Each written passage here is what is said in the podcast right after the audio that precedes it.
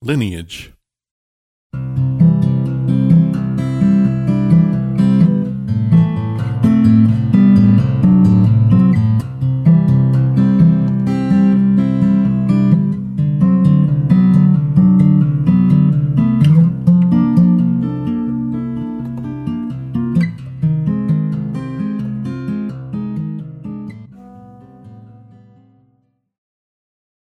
Nothing I say to you is original. All things were taught to me by others. These things were taught to them by others. And now, by grace of the continuity of life, I get to teach some things myself. The only originality I can offer is my own assimilation of what I have learned and its presentation to you.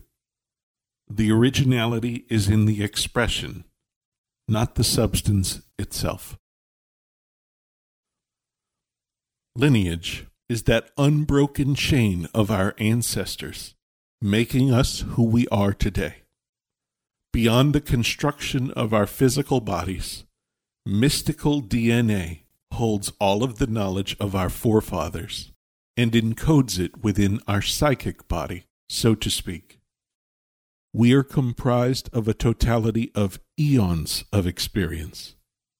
And make no mistake, we are the greatest yet in the hopes and ambitions of all who came before. We are the most advanced, as all of those past inform our nature. Our children will know more than we do, and they too will outperform us. It is quite beautiful. Surely exceptions in your mind arise to the fore immediately, but I am speaking in the grand gesture.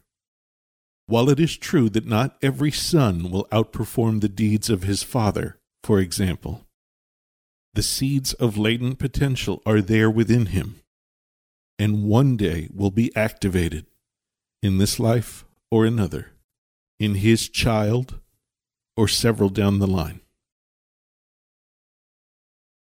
Because we humans are flawed and ever under the refining process of evolution, we carry much karmic baggage.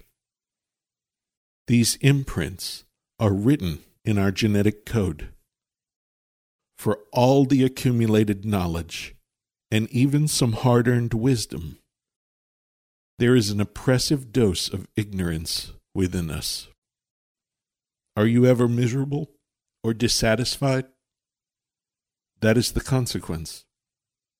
Eventually, you will return to the exaltation of perfection. But that takes time and much tedious clearing of the karmic debris.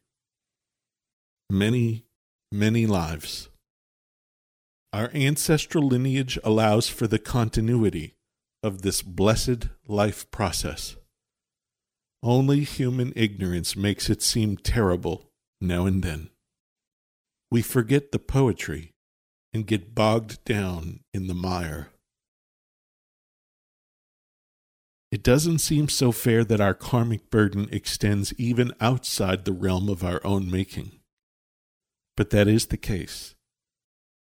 As an indebtedness to the life giving and life supporting nature of family, we owe them and we take on some of the results, good and bad, of their actions as a whole. Some families seem feeble and inconsequential. Others are noble powerhouses in society. Yet out of the supposedly feeble and inconsequential family line might be born a towering societal figure and from the powerhouse lineage may come a few delinquents. This is part of the drama of family heritage, and every family line, without exception, is quite a drama indeed. There is a relative immediacy to family lines spanning just a few generations. Some say the magic number of influence goes seven generations back but it could be more or less. In truth, We are all members of the greater human family and all go back to the original pair, Adam and Eve, whether or not those were their actual names. I guess some don't believe this, since racism is so rampant. I'm not sure who they think they came from, independent of the group they so loathe. So, in addition to individual karma, there is familial karma, and also a mass or collective karma, the karma of humanity itself. All of these layers of burden have to be untangled and then purified within to return to the native perfection of soul consciousness, the return of the prodigal son.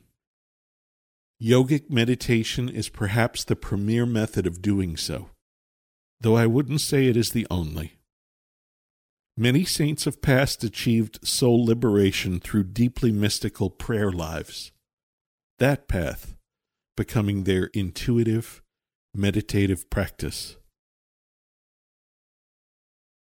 When you elevate yourself, when you realize your latent potentials, you elevate the karma of the family.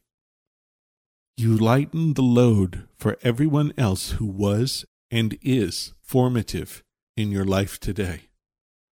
Similarly, when you aid in the efforts of humanity at large, you ease the karmic burden of this great human family. Honor thy father and mother, and beyond, by making this incarnation one which uplifts, one which lightens the burden. Live your best life and respect your elders they deserve it, for they are in you, and you are of them.